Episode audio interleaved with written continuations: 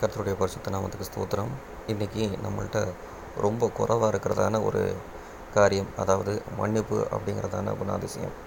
இதை பற்றி கொஞ்சம் பார்த்துடலாமா சிலர் நான் மன்னிச்சிட்டேன் அப்படின்னு சொல்லுவாங்க. ஆனால் அந்த காரியத்தை மறக்க மாட்டாங்க. அவங்க மனசுக்குள்ளேயே வச்சுருப்பாங்க.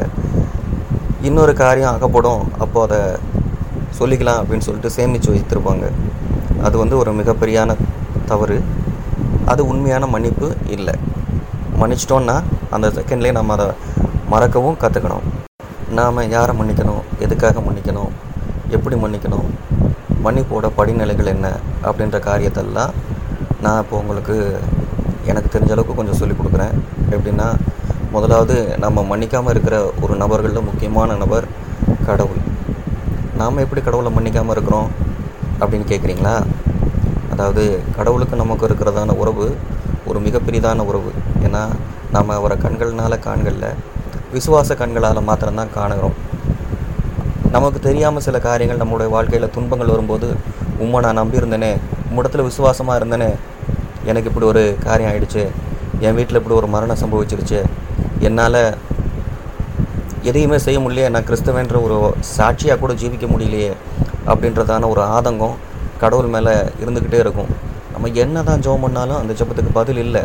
நம்ம பண்ண ஜெபம் நம்மளோட மடிக்கே திரும்ப வந்துடுது என்ன கதறினாலும் அதுக்கு ஆன்சர் இல்லை. அப்படின்றப்ப கடவுள் மேலே நமக்கு ஒரு வெறுப்புணர்வு ஒரு கசப்புணர்வு வந்துடுது இந்த ஒரு காரணத்தினால நாம் தெய்வத்தை மன்னிக்கக்கூடிய நிலமையில் இருக்கிறோம்.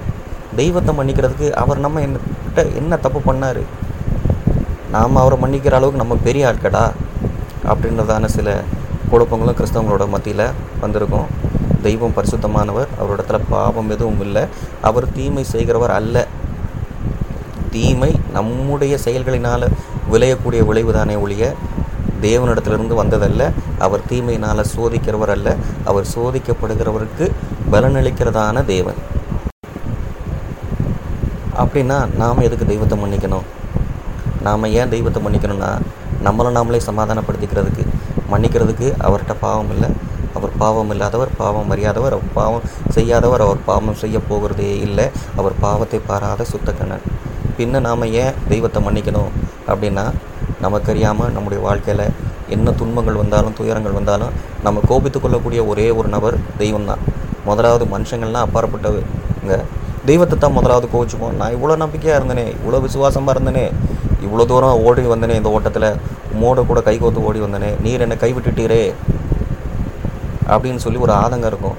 அந்த ஆதங்கத்தை நாம் மறக்கணும் அப்படின்றதுக்காக தெய்வத்தை மன்னிக்கணும் அப்படின்றதான இந்த ஒரு படிநிலை. ரெண்டாவது நாம் யாரை மன்னிக்கணும் அப்படின்னா நம்மளை நாமே மன்னிக்கணும். நம்ம செய்யக்கூடியதான மிகப்பெரிய தவறுகளில் ஒன்று நம்மளை நாமளே மன்னிக்கவே மாட்டோம். ஐயோ நான் இந்த தப்பு செய்துட்டேனே இந்த தப்பு செய்துட்டேனே அப்படின்னு சொல்லி இதை மனசில் பதனம் பண்ணிக்கிட்டே இருப்போம். இப்படி பண்ணி பண்ணி பண்ணி பண்ணி நம்மளோட குற்ற மனசாட்சிக்குள்ளே நம்மளை கொண்டு வந்து கொண்டு வந்து பின்னாடி அந்த குற்ற மனசாட்சி வளர்ந்து பெரிய ஆலமரமாகும்போது அது தற்கொலைக்குள்ளே கொண்டு போய்விடும். எப்பேற்பட்ட பாவத்தையும் தெய்வம் மன்னிக்கிறதற்கு தயவு பெறுத்திருக்கிறார். நம்மளை சரண்டர் பண்ணிவிட்டு குற்ற மனசாட்சியிலேருந்து விடுபட்டு நாம் நம்மளை நாமளே மன்னிச்சு விட்டோம்னா நமக்கு ஒரு மறுவாழ்வு உண்டு.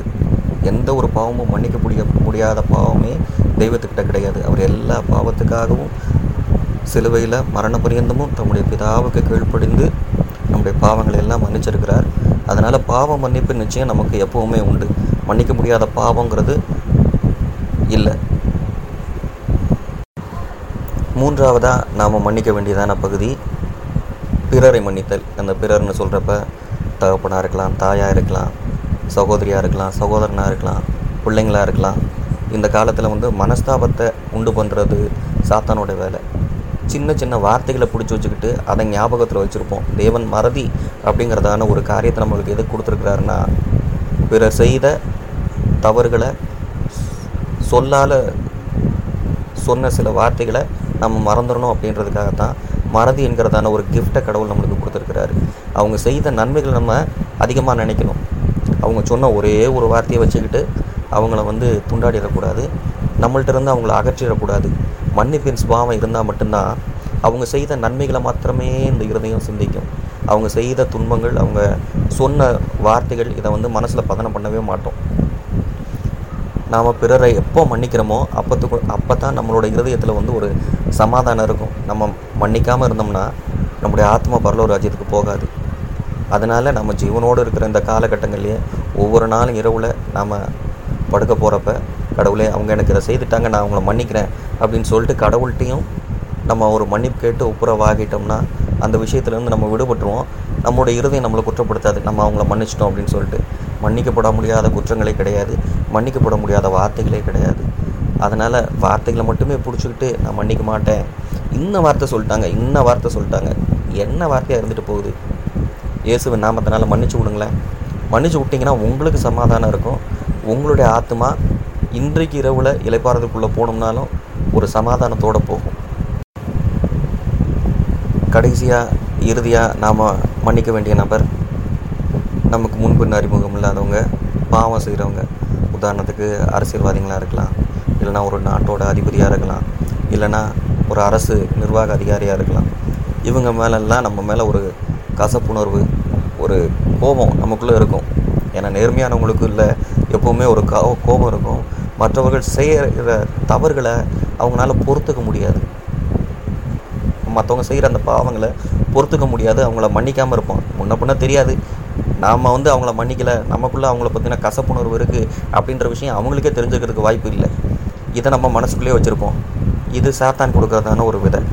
இந்த விதை நமக்கு மனசு வந்து மனுஷனோட இருதயத்துக்குள்ளே இருந்துச்சுன்னா அவனோட இருதயத்தில் நோய் இருந்துக்கிட்டே இருக்கும். அந்த நோயின் தாக்கம் வந்து அவனை ஒவ்வொரு நாளும் அரித்து அவனோட பரலோக ஜீவியத்தையும் கெடுத்துரும். இந்த பூமிக்குள்ளே அவனோட சரீரத்தையும் ஒரு மிகப்பெரிதான மன அழுத்தத்துக்குள்ளே கொண்டு போயிடும். ஐயோ இப்படி இருக்கே ஐயோ இப்படி இருக்கே. இவங்களெல்லாம் இப்போ திருத்துறது எப்படின்னா பண்ணுறது அப்படின்றப்ப அவங்கள நாம் மன்னிச்சுட்டு அவங்களுக்காக நம்ம நம்மளுடைய ஜெபங்களையும் நம்முடைய பிரார்த்தனைகளையும் ஏறெடுக்கணும். நம்முடைய ஜெபம் அவங்களுக்காக போக போக நாம் அவங்கள மன்னிக்க ஆரம்பிச்சிடும் அவங்கள நாம் மன்னிக்கும் போது என்ன நடக்கும்னா அவங்களுக்குள்ள ஒரு மாற்றம் வரும். நீங்கள் அவங்கள்ட்ட போய் நேரடியாக சொல்லணும்னு அவசியம் இல்லை. அவங்கள பற்றின அவதூறுகளை பரப்பணுன்றது அவசியம் இல்லை. அவங்களுக்குள்ள உங்களுடைய ஜபத்தினால் ஒரு மாற்றம் ஏற்படும். உங்களுக்குள்ள ஒரு ரெட்டிப்பான ஒரு சந்தோஷமோ ரெட்டிப்பான சமாதானமோ ஒரு மனமகிழ்ச்சியும் உண்டாகும். மன்னிப்பு மனமகிழ்ச்சியை தரக்கூடியது. மன்னிப்பு ஒரு ஔஷதம். மன்னிப்பு அப்படிங்கிற இந்த ஆயுதத்தை கையில் வைத்திருக்கிற ஒரு போர் வீரனால் எப்பேற்பட்டதான போரையும் ஜெயிச்சிட முடியும். எப்பேற்பட்ட சத்துருவையும் சிநேகிதனாக மாற்றிக்க முடியும். நீங்களும் இந்த மன்னிப்புங்கிற ஆயுதத்தை முயற்சி பண்ணி பாருங்களேன்.